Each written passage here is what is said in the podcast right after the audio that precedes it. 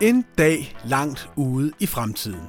Måske det bliver en tirsdag, vil det sidste menneske og det sidste dyr trække vejret for sidste gang. Solen vil brænde ud og blive til en lille hvid dværg, og hvis vi venter længe nok, vil også resten af universet gå under i en stille kosmisk klynken. Nogenlunde sådan forudsiger Mikkel Vurala og Johanne Pontoppidan Tuxen altings endeligt i deres store naturvidenskabelige serie, som finder sin egen afslutning i netop den her weekend. Igennem hele 2021 har de fortalt om naturvidenskabens største opdagelser, og jeg får besøg af den ene halvdel af duen til en snak om arbejdet bag. For hvordan gaber man overhovedet over et pensum på flere hundrede års viden? Hvordan formidler man det, så folk gider at læse med? Og giver det overhovedet mening at fremskrive universets undergang, når man dårligt nok kan stole på en vejrudsigt? Velkommen til Radioinformation. Mit navn er Rasmus Bo Sørensen. Og vi har flere gode historier på programmet. For selvom en rigsretssag måske ikke syner er meget sådan målt med evighedens målestok, så var det ikke desto mindre ugens helt store begivenhed her i vores egen lille jordiske offentlighed. 25 ud af rigsrettens 26 dommere kendte Inger Støjberg skyldig i sagen om den ulovlige instruks, og hun står nu over for 60 dages ubetinget fængsel. Oven i købet har et flertal på Christiansborg besluttet, at hun ikke længere er værdig til at sidde i Folketinget, og dermed synes det ruten total for den tidligere udlændinge- og integrationsminister. Anton Geist og Ulrik Dalin, som begge har dækket sagen intenst, kigger forbi og udlægger dommen og giver et forsigtigt bud på, hvor den stiller Inger Støjbergs fremtidige politiske ambitioner. Og endelig har jeg hul igennem til chefredaktør Rune Lykkeberg. Han har i den her uge optur over vaccinations- og testindsatsen, som samtidig er blevet et utilsigtet integrationsprojekt for danskere med minoritetsbaggrund. Fra det store til det små. Radioinformation er med hele vejen, lige indtil solen brænder ud. Hjertelig velkommen til.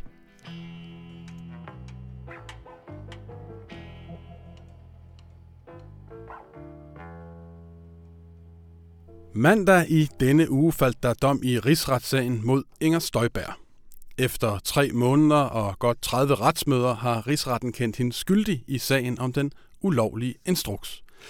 Dommen er på to måneders ubetinget fængsel, og som om det ikke var nok, så har et flertal af Folketingets partier også besluttet sig for at erklære Inger Støjberg for uværdig til at sidde på Christiansborg. Anton Geist og Ulrik Dalin, velkommen til. Tak. I har jo dækket den her sag helt fra begyndelsen, øh, og selvfølgelig også med øh, særlig intensitet her den seneste tid. Skal vi ikke lige begynde med det allermest opsigtsvægtende? 60 dages ubetinget fængsel. Kommer det bag på jer? Uh, både ja og nej, vil jeg sige. Uh, jeg tror, vi er, Anton og jeg, i de her forløbende måneder har haft næsten en vurdering, det er muligt at have, om hvordan sagen ville ende. Men at den endte med at være uh, en skyldighedskendelse på 60 dage, det kom nok en lille smule bag på mig, vil jeg sige. Ja, det var så meget. Ja. Det tror jeg også, jeg øh, tænker. Øh, og at det var ubetinget fængsel. Ikke? Det er en ret øh, hård dom, fordi det er jo ikke øh, så mange par endda, der er tale om, og det er ikke så lang tid, de har været adskilt. Men øh, til gengæld vurderer rigsretten altså, at, man, at det er så alvorligt, at man foretager sådan et ulovligt indgreb bevidst imod en sårbar gruppe, at det øh, taxerer de altså til så to måneder fængsel. Ikke? Vi skal tale mere om, hvad rigsretten egentlig lægger til grund for sin øh, dom, men allerførst, altså hvad, en hård dom jo. Hvad, hvordan reagerede øh, Inger Støjberg egentlig på den? Altså mit indtryk var, at øh, hun var sådan øh, lidt sambit i ansigtet, og da hun forlod øh, retslokalet sammen med sin familie, sine forsvarer, og i øvrigt også med Pia Kærsgaard og Christian Thulsen Dahl med som øh, i, i følget. Og øh, så kom hun frem øh, ude foran Ejkveds Parkhus øh, en lille halv times tid senere, og der sagde hun jo så, at det var de danske værdier, der var blevet ja, ja.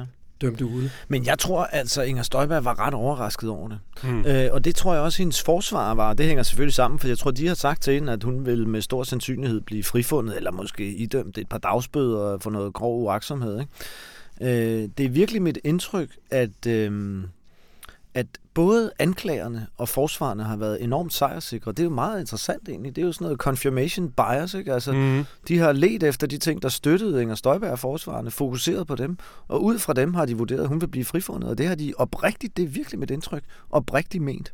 Ja, de, de skrev jo også øh, tidligere, jeg tror det var i januar eller februar, sådan noget på, på deres egen hjemmeside, at målet, eller succeskriteriet, tror jeg det var, øh, var en blank frifindelse. Det er jo så mildest talt ikke gået i opfyldelse.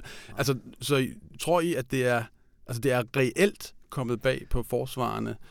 Det tror jeg, fordi der er mange ting, som ser underlige ud i dag, og hvis de havde antaget, de ville tabe, hvorfor så sige, at de ville spise deres gamle hat, hvis de ta- tabte? Som og, Jonas Christoffersen. som Jonas Christoffersen har sagt, og, og han har også omtalt det som, øh, altså han har, han har sagt, når vi vinder sagen, så må vi have en drøftelse af, hvordan den er blevet fremstillet i offentligheden og alt sådan noget. Og det ser jo også sådan lidt skidt ud. Han skal jo formentlig i radioen lige om lidt, og så vil det her klip blive spillet, og så vil han øh, jo se en lille smule dum ud. Jo. Så jeg tror, det faktisk er udtryk for, at de mente det. Lad os prøve at bevæge os lidt mere ind i, uh, ind i, i substansen. Altså, hvordan er rigsretten uh, kommet frem til sin afgørelse? Altså, hvad har den lagt vægt på, og hvad har den så valgt at se bort fra? Altså udgangspunktet for rigsrettens vurdering er, at uh, for det første skal man fastslå, om den adskillelse, der fandt sted i foråret 2016, var ulovlig. Og derefter skal man bevise eller lægge sig fast på, at det så kunne tilregnes, som juristerne siger, Inger Støjberg. Det vil sige, at det var hendes ansvar, at det gik, som det gik. Og der må man sige, at der er på 25 ud af 26 dommer siger ja til begge disse to krav her. Ja, Og de lægger jo især væk på øh, dokumenter i sagen fra øh, dengang adskillelserne foregik. Øh, og der er der jo blandt andet den her meget omtalte pressemeddelelse, som foreskrev en undtagelsesfri, og det vil altså også sige ulovlig praksis, om mails og folketingssvar og sådan noget, som alle sammen pegede i den retning. Og det tillægger de altså noget større vægt end vidneudsagnene fra Støjberg og fra de embedsmænd, der støtter hende, som i dag forklarer, at det skam slet ikke var øh, meningen. Mm. En ting er øh, Inger Støjberg, altså en anden ting er jo så altså embedsværket rundt om hende. Siden øh, dommen faldt øh, mandag, så har øh, afdelingschef i Udlændinge- og Integrationsministeriet, Line Skyttemørk Hansen, sagt sit job op. Øhm, hvad er det nu lige for en rolle, hun har haft i den her øh, sag? Fordi den har jo været rimelig central, ikke? Jo, hun var den person, som øh, om eftermiddagen den 10. februar 2016, lige efter at pressemeddelelsen var udsendt, altså den her kategoriske pressemeddelelse, som Anton lige omtalte, der ringede hun til Udlændingestyrelsens vicedirektør Lene Vejrum og fortalte hende, at nu skulle de i en fart skynde sig at komme i gang med at administrere efter pressemeddelelsen, altså en ordning uden undtagelser. Mm-hmm. Ja, det er jo det, som rigsretten lægger til grund, at det ringede hun og sagde. Hun har forklaret noget fuldstændig andet. Hun har forklaret det modsatte. Hun har sagt, hun ringede over og sagde til dem, nu skal I ikke følge pressemeddelelsen. Og det er også klart, at øh, forklaringen om, at I skal følge pressemeddelelsen, den øh, er ikke god for hende, fordi det står klart, at hun vidste på det tidspunkt, at pressemeddelelsen foreskrev en ulovlig øh, praksis. Og det er nok en, øh, en ret øh, god idé, at hun har fundet sig et job i det private, fordi at der venter hende jo, eller der ville med stor sikkerhed vente hende en disciplinær sag på den anden side af det her. Det lagde allerede Instrukskommissionen op til. Hun blev også hjemsendt efter Instrukskommissionens beretning. Og så fik hun lov at komme tilbage i ministeriet og sidde og rode med noget IT, hvis du uden personalansvar. Øh, og så kommer rigsretten her og banker jo til den og giver Instrukskommissionen ret i øh, dens vurdering af hendes rolle. Og giver Inger Støjberg 60 dage og viser også, at sagen er altså alvorlig. Og så står hun jo til en øh, meget alvorlig disciplinær sag. Øh, og det er jo da helt klart øh, nærliggende, at det kunne være grunden til, at hun nu har skiftet job. Hvor stiller dommen her sådan øh, samspillet mellem øh, embedsværk og politikere mere generelt, tænker I? Jeg tror, at der kommer til at ske det, ligesom der også skete i kølvandet på Tamilsagen i 1995, altså dommen mod Erik Lind Hansen, at den kommer til at få stor betydning for embedsværkets muligheder for at sige fra. De er klar over, at det er de nødt til at gøre nu. Instrukskommissionen har på det nærmeste lavet sådan en kryds A-liste til embedsværket om, hvad de skal sørge for, hvis de kommer i den situation en anden gang. Der er faktisk også mange embedsmænd i denne her sag, som har gjort det, at de har noteret øh, ting ned. Mm-hmm. Altså, de har skrevet telefonnotater, og de har skrevet notater om, hvordan de oplevede nede i Udlændingsstyrelsen, at det her foregik osv. Og øh, det er jo mange af de embedsmænd, som øh, man har valgt at tro på. Og det tror jeg godt kunne gøre embedsmænd fremadrettet. Hvis de føler, at de står i nogle lidt vanskelige situationer, så skriver de det ned, for de kan se, at det øh, kan altså godt betale sig. Øh, det understøtter jo at det ikke er noget, de opfinder til lejligheden, hvis de fire år senere øh, hævder et eller andet bestemt i en kommissionsundersøgelse, altså, eller ligefrem en rigsret, at de faktisk kan vise, at de skrev det her ned dengang og fik det arkiveret, eller hvad de nu gjorde med det. Hvad tror I, det er, tror I, det er lettelse eller bekymring, der præger embedsværket efter den her dom? Altså, hvad nu hvis dommen var faldet anderledes ud? Altså, hvis, uh, Inger, hvis Inger Støjberg var blevet frikendt, ja. for eksempel, for eksempel, ja, så havde det jo været måske sværere at føre disciplinærsager mod de embedsmænd, som ifølge Instrukskommissionen ikke levede op til det ansvar, som der påhviler en embedsmand. Fordi hvis hun var blevet frikendt, så må det jo indebære, at den ordning, som der var blevet øh, gennemført, at den ikke var ulovlig. Nej, nej. nej det nej. mener jeg ikke. Altså, øh, hun kunne sagtens være blevet frikendt, selvom ordningen var ulovlig. Altså, det stod jo på forhånd klart, at ordningen ville blive erklæret ulovlig. Men det kunne godt være, at det ikke var hendes skyld. Ja, det kan du selvfølgelig øh, godt sige. Og så ville det være embedsværkets skyld. Og øh, det ville jo heller ikke stille embedsværket godt. Så jeg mener, at embedsmændene var på mm. forhånd dømt til at være taberne i den her ja. sag. Fordi enten har de selv fucket det her op, Nemlig. Øh, fordi det stod klart, at der skete ulovligheder, eller også så har de bistået ministeren i at begå ulovligheder. Så de kunne faktisk kun tabe, men har de ja, så tabt jeg. lidt mindre, end de ellers Det synes jeg er svært, synes du ikke det, Ulrik? Altså, fordi hvis, altså, det er jo meget uskyndt at have bistået en minister i at øh, føre en ulovlig ordre ud i livet imod bedre vidne. Altså, det er ikke nogen god situation. Og jeg tror da også, at der er nogle af de embedsmænd, som ikke har søgt over i det private, som risikerer disciplinærsager nu på baggrund af deres rolle i den her sag. Det ville være kontroversielt, hvis man ikke gennemførte Ja, det øh, kan man, det kan man godt diskutere, fordi på den anden side må man også indlægge, at øh, næsten alle de embedsmænd, altså de fire, der er tilbage sådan set, som Instrukskommissionen peger på, det er Løkke Sørensen, det er Jesper Gori, det er Lene Vejrum, det er Ditte Dankert, de to fra ministeriet og de to fra Udlændingestyrelsen. Altså, i alle, for alle fire, der tillægger man hvad hedder det, Instrukskommissionen, det er jo en vis betydning, at de trods alt forsøgte at gøre noget, men altså ikke nok. Det var ikke nok for dem, at de sagde stop. De skulle have taget en kampvogn og kørt ministeren over. Øh, og der kan det altså have en betydning, når man skal vurdere i dag, øh, hvilket ansvar de skal øh, have, mm. at der er gået fem år. Og så tror jeg en ting til. Altså det her er jo, altså de her vurderinger er jo nogen, der er lavet på baggrund af et allerede øh, sket forløb. Jeg tror, det er meget, meget sværere for en embedsmand, og man så må sige, når det er undervejs, hvor alvorligt er det. Det er jo sådan noget, man bagefter kan sige, ja, ja. det var rigtig, rigtig alvorligt. Men når det er fra dag til dag til dag til dag til dag, så tror jeg, det er straks meget, meget, meget sværere. Det var der for så vidt også nogen, der forklarede mm. i deres øh, vidneafhøring i rigsretten, ikke? Mm. Lad os lige prøve at, at vende tilbage til øh, sådan sagens øh, egentlige hovedperson, øh, Inger Støjberg. Altså nu tyder alt jo på, at der er et flertal i Folketinget, som er parat til at altså, stemme hende ud. Øh, hun er uværdig til at sidde i Folketinget, hedder det. Hvad, altså, hvad kommer det til at betyde øh, for hende? Altså, har det for eksempel nogen øh, betydning for, hvordan hun skal afzone sin straf? Ja, det kan det faktisk godt have, øh, fordi det er en forudsætning for, at man kan få lov at afzone den med fodlænke, at man er i beskæftigelse. Og hun mister jo simpelthen sin beskæftigelse ja. nu, fordi hun ryger ud af Folketinget. Øhm, så det kunne godt få betydning. Altså det kunne godt være, at det betød, at hun skulle rigtigt i fængsel. Sådan som de fleste jo forstår, når man hører, at man får 60 dages ubetinget fængsel, så tænker man jo, at man skal i fængsel. Men det skal man jo som regel ikke. Så skal man bare sidde derhjemme med en fodlænke, og så kommer Kriminalforsorgen en gang imellem og kigger til en. Men, øh, men det kan jo godt være, at hun skal det. Jeg har så tænkt på, men det ved jeg ikke. Jeg kunne godt forestille mig, for eksempel Dansk Folkeparti måske ansatte hende, eller gjorde et eller andet, øh, sådan så hun fik et job. Ah, ja. Ja. Og så kunne ja. hun få sin fodlænke, men øh, det er jo rene spekulationer. Men hun skal jo i hvert fald altså afzone, hvordan det så øh, kommer til at foregå, det vil vise sig. Men når det så er gjort, altså, hvad er hendes politiske øh, muligheder derefter, det tænker I? Jamen, de der store. Altså, der er adskillige partier, som bejler efter, at hun kan komme nærmest lige kørende ind på den hvide hest, og så overtage hele butikken. Øh, om hun så vil gøre det eller ej, det må fremtiden jo vise.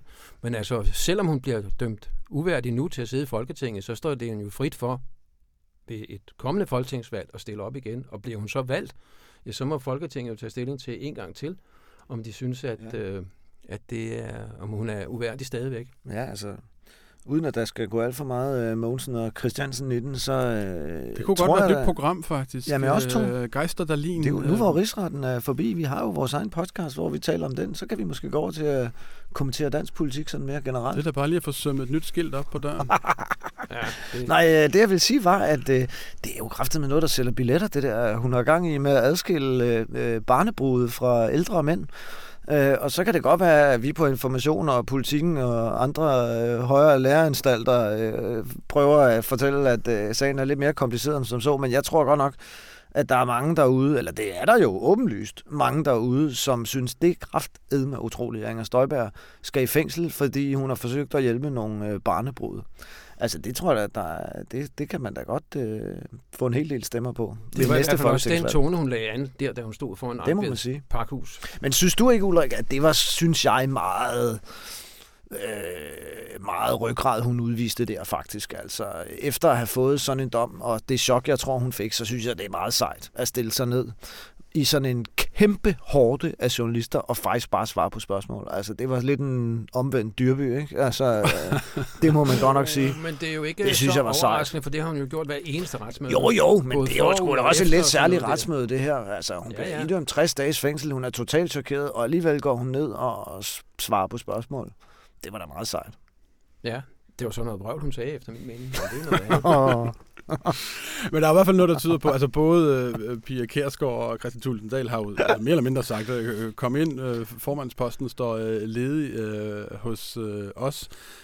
Og så er der også den lille sjove detalje faktisk, at der var 26 dommere i rigsretten. 25 stemte for, at hun var skyldig. Og så var der en, øh, der stemte for frifindelse. Og nu skal vi jo ikke afde nogen, men der er vel en, som pilen peger mere på end andre. Har jeg ikke ret i det? Jo, man kan sige, at der er i hvert fald øh, en af de 26 dommer, øh, som har været ærgerlig over offentligt, at han ikke kunne få lov til at sige, hvordan han stemte. Og det var den øh, lægdommer, der var indstillet af Dansk Folkeparti, Christian Langballe ja, og samme Christian Langballe har jo altså også sagt på forhånd, at han deltog fordi, øh, i den her, som dommer i den her rigsretssag, fordi at øh, han mener, at øh, hun var udsat for en kalkunjagt, øh, og hun burde frifindes. Øh, der var jo også en enkelt dommer, som øh, undervejs i sagen øh, stemte for, at hun skulle have lov at indkalde Arjan Hirsi Ali, altså islamkritikeren, som vidne. Øh, Øh, og det var, var de 25 andre dommer ikke enige i, fordi de mente ikke, at Arjen Hirsiali havde nogen særlig viden om, hvad der skete internt i Integrationsministeriet tilbage i februar 2016.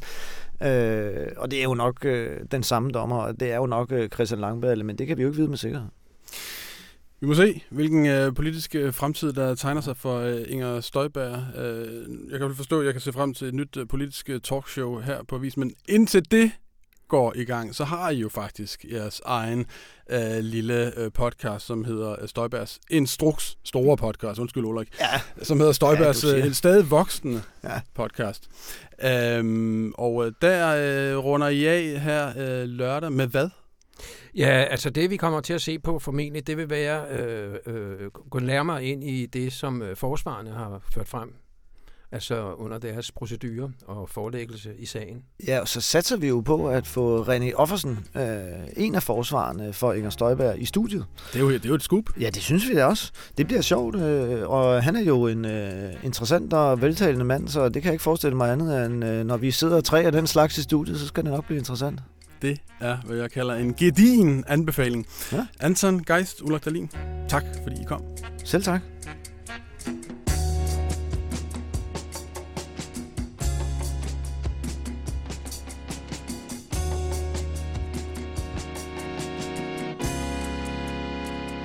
Hej Rune. Hej Rasmus. Hej.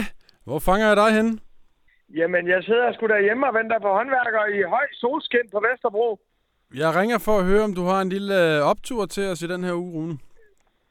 Rasmus, jeg har da en stor optur. Ah, det lyder godt. Hvad hedder det? Jeg synes, det er så livsbekræftende og smukt at se, hvordan når der bliver behov for vaccination og test, at så har vi ligesom kapacitet i Danmark til at rulle de her telte ud med poder og vaccinatører, som bare kommer spontant. Jeg elsker den der kollektiv handlekraft, som ligger i det. Og særligt, så synes jeg, det smukke er, at når man så kommer ind som person, som borger i det her land, og skal testes, øh, så står der en masse udlændinge, eller det vil sige indvandrere og flygtninge, eller efterkommer indvandrere og flygtninge, og ligesom repræsenterer nationen. Og jeg tænker, alle de der unge mennesker, de får mulighed for at stå i en uniform og få en officiel opgave og hjælpe landet med at realisere en opgave. Og de der mennesker, som ofte bliver set på som problemer og belastninger, og bliver udsat for alt muligt for folk, der går på den anden side af gaden, hvis de står og taler højt til, at de ikke må komme ind på diskotekerne. Det er som om, de vokser 10 km i højden og står der af autoriteter. Og jeg synes, det er så smukt, at de ligesom går ind og bliver autoriteterne der og trækker igennem.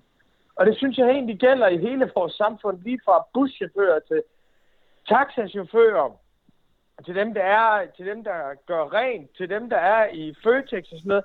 Altså, det må være så sindssygt irriterende at være indvandrer eller efterkommer indvandrer i det her land, og så blive set som belastning. Og nu bliver det bare så tydeligt. Det bliver simpelthen så tydeligt her i København i hvert fald, at de står der, og de hjælper, og de er så...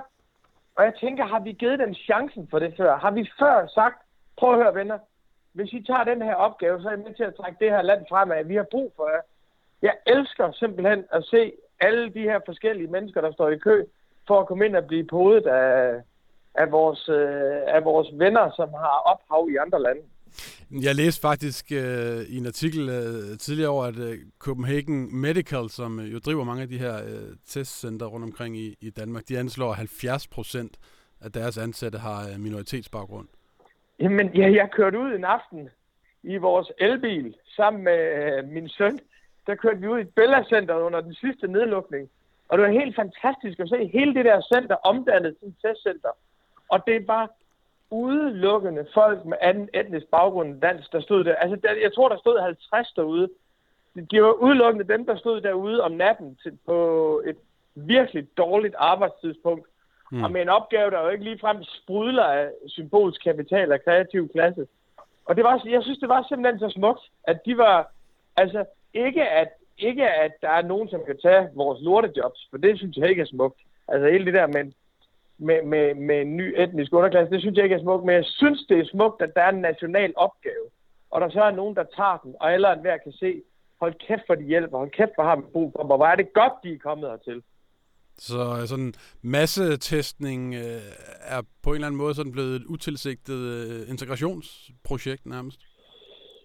Ja, det synes jeg. Altså, og det er jo også en integration i en højere forstand, fordi det er jo ikke bare integration af dem, som vi kalder udlændinge, men som ofte er danskere i en dansk majoritetskultur. Det er jo på en eller anden måde en integration af de forskellige viljer, der er i Danmark til en fælles handlekraft.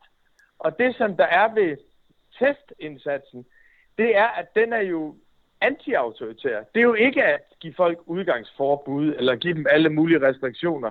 Det er sådan set bare, at man stiller noget gratis til rådighed for folk, så vi kan hjælpe os med at beskytte hinanden.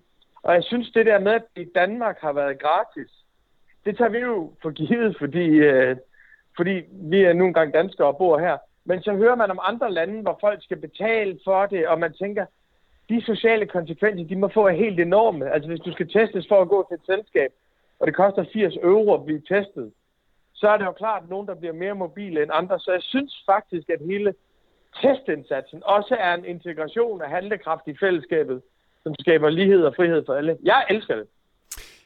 Jeg, jeg kan også mærke på mig selv, at når øh, jeg var ude og få øh, vaccinen her øh, den anden dag, og der er altså ikke noget tidspunkt, tror jeg, hvor jeg øh, er mere glad for at bo i et velfærdssamfund, end, end netop i sådan en krisetid her. Altså, det går bare helt ind i sådan en, øh, ja, i, i, i min tryghedsbehov, tror jeg faktisk. Ja, men jo også i en eller anden forstand.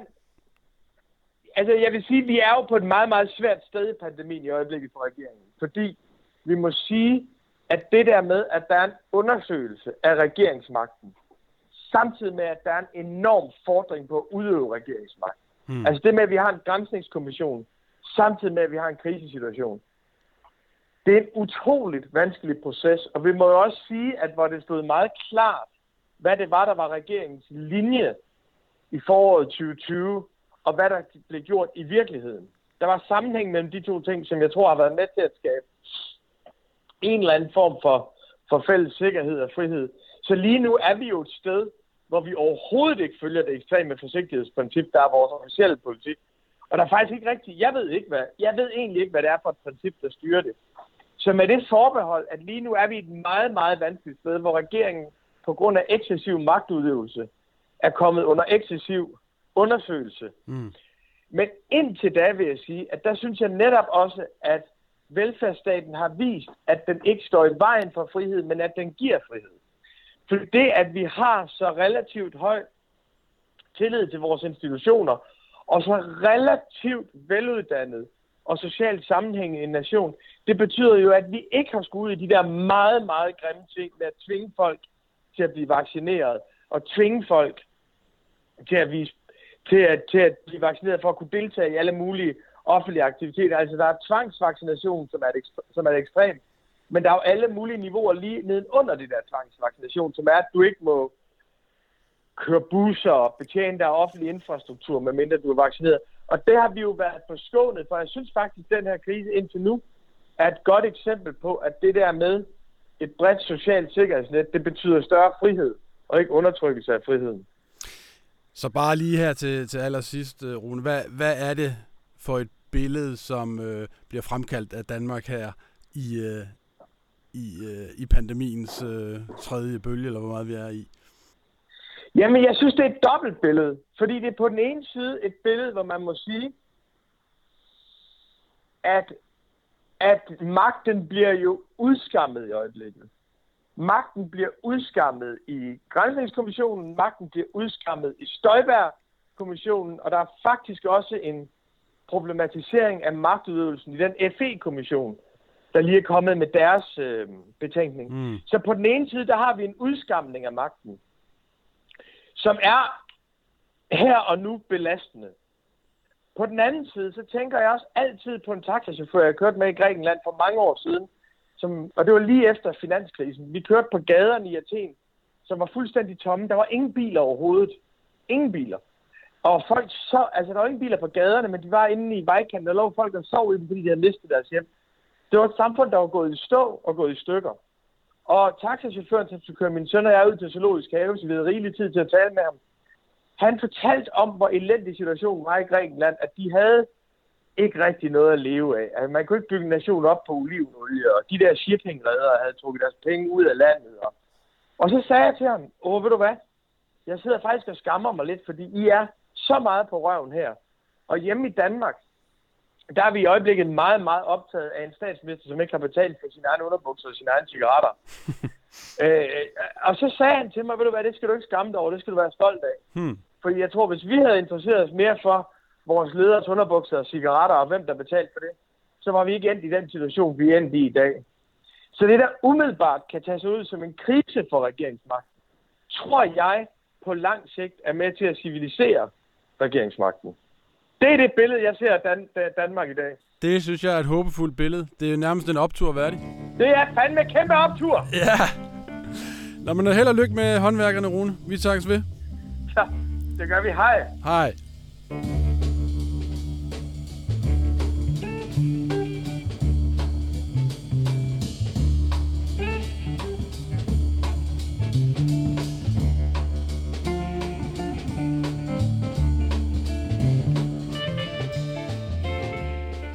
For et års tid siden satte to journalister her på avisen sig for, at de ville forklare hele naturvidenskaben.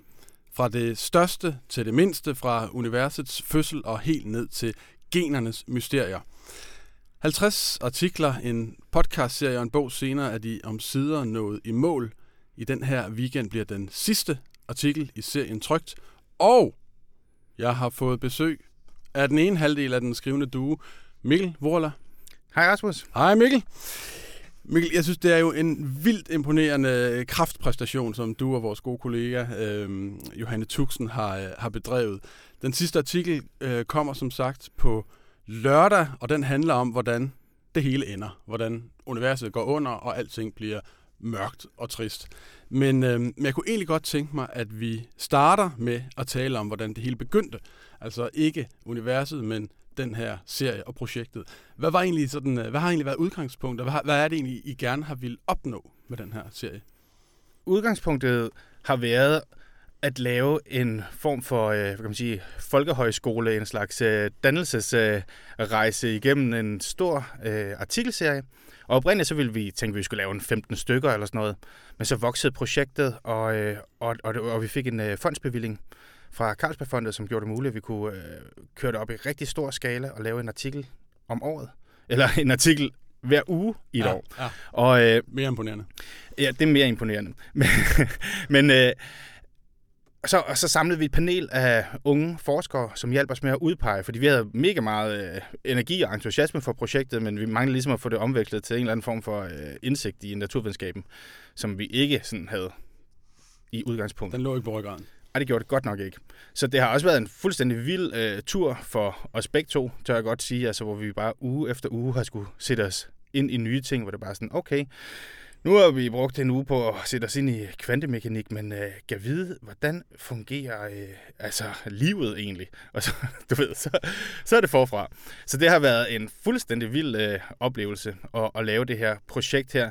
Og, og, og, og vi har så fået hjælp til at, og, og, altså vi har jo skulle vælge sindssygt meget fra, det er klart. Mm. Og så jeg ind til en øh, cirka 50 emner, som vi siger, de er centrale. Hvis du man læser sig igennem dem, så kan man med rette nogenlunde kalde sig et naturvidenskabeligt påklædt menneske. Og nu øh, ligger der jo faktisk også en, øh, en bog, som hedder Naturvidenskaben Genfortalt. Og, og der synes jeg, der skriver jeg nemlig noget meget sjovt noget i, i forordet, som jeg bare godt lige kunne tænke mig at dvæle ved, fordi I kalder der projektet for en form for dannelsesaktivisme. Dannelsesaktivisme, hvad, altså, hvad er det?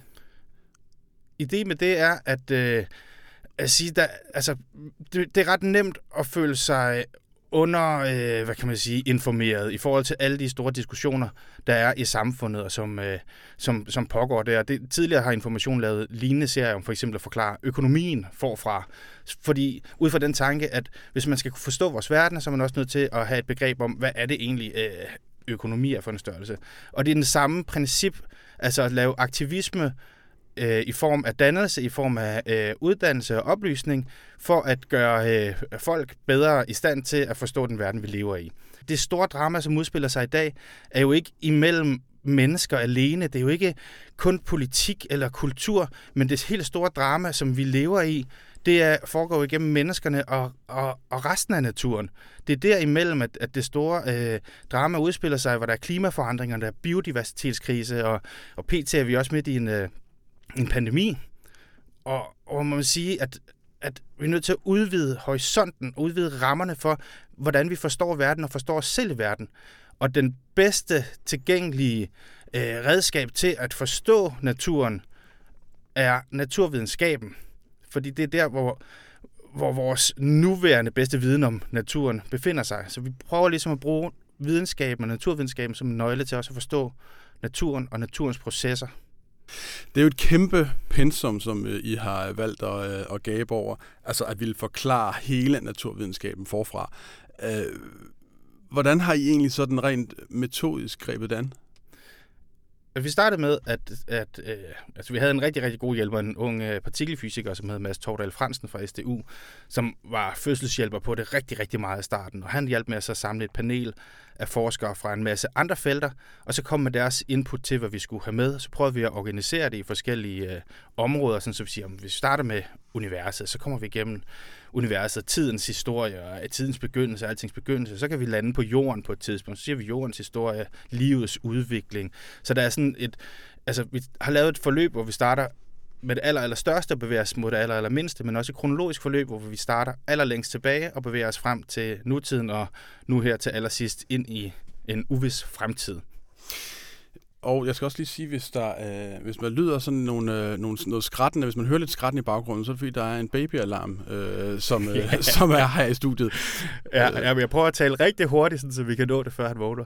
Ja, det er rigtig godt. Øh, nej, øh, altså, den, den der, er der en særlig oplevelse på den rejse, I har været på, som ligesom har, har gjort større indtryk end andre? Altså er der et eller andet, som, som du tænker, øh, som har overrasket dig mest, eller påvirket øh, dig mest? Ja, der, der er faktisk to store øh, erkendelser, og de lyder lidt banale nærmest, når man siger den, men den ene, det der med, sådan, når man sidder og, og dykker ned i det der stof, dykker ned i universets historie, tilværelsens historie, jordens historie, altså alene det at få sat skala på, hvor sindssygt lang et stykke øh, tidsrum, der har gået forud, for at vi kan sidde her i dag og diskutere det her, hvor man ellers sådan, øh, måske er mere vant til at bevæge sig rundt i menneskets historie og tilbage til antikken og, øh, og, og, og tiden før det og sådan noget, så lige pludselig så bliver tiden bare strakt enormt lang, og man selv bliver hmm. faktisk mindre både i rum og i tid. Og samtidig så bliver det jo også, synes jeg, totalt fortryllende at være i live, at, at eksistere. Altså, det, det, det, har, det har faktisk sådan noget rykket ved sådan noget grundlæggende hmm. inde i mig i forhold til sådan at forstå eks, øh, eksistensen, og i forstå at, at, at, at findes, og hvor sindssygt vildt det er, og hvor sindssygt vildt den verden omkring os er. Fordi, og det er så den anden erkendelse, som, som, som øh, jeg har opnået ved det her, det er, at, at noget af det fantastiske ved videnskaben og ved at dykke ind i den, det er også, at ja, man får svar på en hel del ting, men hver eneste gang, der er et eller andet nyt mysterie, som bliver opklaret eller delvist opklaret, man får åbnet en ny dør, men så er der 10 nye døre, så er der 10 nye mysterier. Så det vil sige, at, at hele tiden, så er der bare flere og flere fede, uudforskede områder. Der er flere og flere spørgsmål. Så det der med sådan, at, at den rationalistiske tankegang og videnskabelige metode ligesom skulle affortrylle verden og tage al mm. magien ud, og det er rigtig nisserne og trollene er, er ligesom øh, skrevet ud. Men jeg synes virkelig, at den verden, som åbner sig, den bliver meget større, og den bliver altså mindst lige så fortryllende som en eller anden magisk befolket verden. Absolut. Og det har været en kæmpe øh, erkendelse for mig. Nå, nu jeg synes jeg, nu vi kan ikke holde spændingen længere. Vi skal have lagt universet i seng. Vi skal snakke om, hvordan det hele ender, eller måske ender. Det er i hvert fald et bud på, hvordan at solen, jorden, galakserne øh, og helt til sidst hele universet simpelthen går ned. Ja. Måske vi kan tage det i, i nogle etapper, så vi starter med den, den nære fremtid, og så den lidt fjernere fremtid, og så den utrolig fjerne fremtid. Ja, for vi snakker jo billioner ja. af år her, så derfor så er det også sådan, den nære fremtid skal jo nok tælles i måske 100 af millioner, ja. øh, eller, eller i hvert fald i, i millioner, men hvis vi starter i det, starter i vores eget linje nu, der taler vi jo med rette enormt meget om klimaforandringerne. Og, og, og, og, og en erkendelse det er jo også, at jo, jo, vi skriver frem mod 2100, det er det, der ligesom er, øh, er Paris-aftalens øh, mål, der rækker derfrem til, at det er også, også svært at skrive meget længere frem, men de forandringer, vi har sat i gang, de ruller jo videre, de fortsætter jo. Altså, det, det stopper jo ikke ved over 2100. Så, så noget af det, når man ser, ser på det, det bliver selvfølgelig spekulativt, når man skal ud i tusinder og, og, og 10.000 år, men vi har for eksempel udsigt til i princippet at skulle ind i en ny istid om noget, der ligner en 40-50.000 år. Hmm. Fordi det er det system, det er den måde, rytme jorden ligesom har fulgt de, de sidste øh, over 2 millioner år. Så, øh, så, så det kunne man nogenlunde regne med at skulle rykke ind i. Men den er nok udskudt, den næste. Og hvis vi ligesom fortsætter med at pøse drivhusgasser ud, så er den næste igen også udskudt. Og det er ikke et argument for at, øh, at, øh, at hvad hedder det, sådan, bare sådan, øh, øh, fylde atmosfæren med drivhusgasser, fordi der er ikke nogen, der vil forsøge at stoppe en istid på den måde. Altså sådan, det vil være altså, så lang tid i forvejen i hvert fald ved at, at smadre øh, levevilkårene for alle øh, en meget, meget lang kæde af fremtidige generationer. Så det er ikke et argument for det, men det er interessant at tænke på, at at, at selv hvis på et eller andet tidspunkt, så alt det her CO2 og øh, metan og alle de her drivhusgasser, vi har ud i atmosfæren, jamen de, de bliver jo til sidst suget ud mm. igen igennem bjergkæder, der forvidrer og, og suger det ned, og, og det bliver vasket ned i havene og dykker ned i kontinentalpladerne. Og på et eller andet tidspunkt, så er de her spor her, atmosfæriske spor, sådan noget, som vi har sat, er jo væk. Og så kan den gode gamle istidsrytme indfinde sig igen. Så kan der komme om 130.000 år eller endnu længere en ny istid, så ruller det ellers bare ned fra, altså fra nordfra, og menneskerne må nok migrere ned mod øh, polerne, og boligpriserne kommer til virkelig at lide et kæmpe stort knæk, når der er flere kilometers iskappe hen over København. Men øh, den tid, den sov. Mm. Så, så det, det er noget af det nærmeste næste, der skal ske, for der er de her store øh, systemer i, i jorden, som, som er nogenlunde forudsigelige. Og når jeg siger nogenlunde forudsigelige, så er det jo igen også altså temmelig uforudsigeligt, for der kan jo ske alle mulige ting med til ordnedslag og kæmpe store vulkaner og alt muligt, som kan rykke fuldstændig rundt på det hele. Hmm. Men så, nu leger vi sådan et alt andet øh, lige ting, ikke? Øh, kontinenterne, de driver jo også rundt, øh, som, som følge af kontinentaldriften, og Afrika på vej op imod Europa, og om 50 millioner år, jamen, så skulle Middelhavet nok være lukket. Øh, og øh, om 75 millioner år, sådan cirka, så er det, altså, så, hvad hedder det, sejler Australien ind i Kina. Og ifølge, og de er jo højst usikre, de her fremskrivninger, men der er en amerikansk paleontolog, som hedder øh, Christopher Scottese, som har lavet sådan et, han har lavet rigtig, rigtig mange sådan nogle fremtidskort. Han siger, han vil selv sige, at den er 50% sikker, at vi om 250 millioner år har alle kontinenter samlet i et superkontinent øh, på, på kloden igen, ligesom for, for, øh, for hundredvis af millioner år siden. Så et nyt Pangea øh, ved, ved kommandstigen.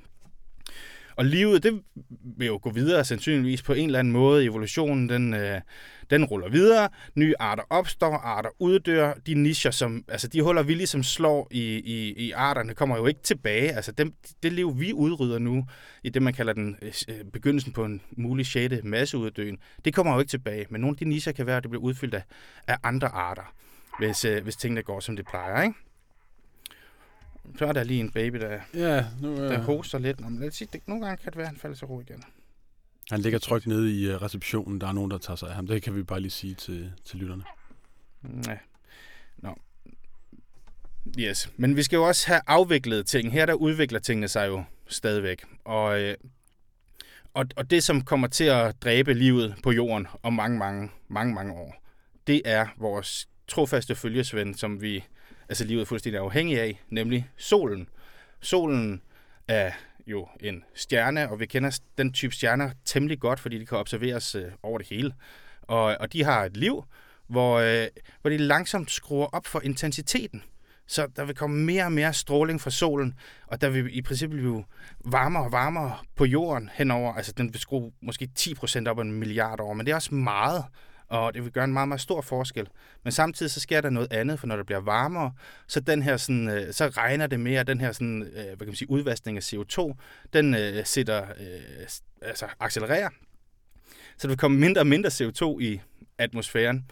Og på et tidspunkt, så, øh, så er der så lidt tilbage, at plantelivet altså ikke længere kan klare den, fordi de udnytter jo, planterne udnytter jo CO2 via fotosyntesen, og hvis det falder til et kritisk punkt, selvom det kan blive ved med at udvikle nye arter der også, som kan klare sig med mindre og mindre, så er der en eller anden nedre grænse, og så er det bare slut med plantelivet på kloden, og det bliver en total sådan, øh, ørken. Alt de næringsrige jorder bliver vasket ud, der er ikke noget drivtømmer på stranden, fordi alle træer er væk. Alt det der, den grønne jord, som vi kender den, den er gone, og det vil jo bare sætte yderligere fart i opvarmningen, fordi at de her øh, brune øh, kontinenter, de bare, øh, altså, de suger endnu mere varme til sig, så det bliver varmere og varmere og varmere.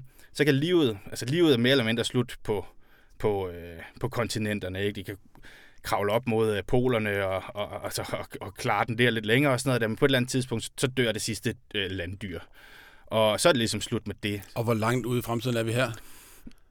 Altså, det er en... Øh, altså, planterne siger man 800 millioner år. Ungefær. Det er altså plus minus milli, altså 100 millioner Jeg hænger der ikke op på det. Jamen, der, det er det fede ved det her. Der kommer ikke nogen og slår ind i hovedet på grund af det her. Øh, øh, det, det, det er lidt for langt ude i, i, i tiden, ikke? Men, øh, men det er i hvert fald sådan, ja, 800 millioner år, en milliard år. Så dør det første komplekse liv, også det komplekse liv i havet, som jo er afhængig af de her fødekæder her fra, øh, fra, øh, fra fotosyntesen. Så det er det første, der ryger.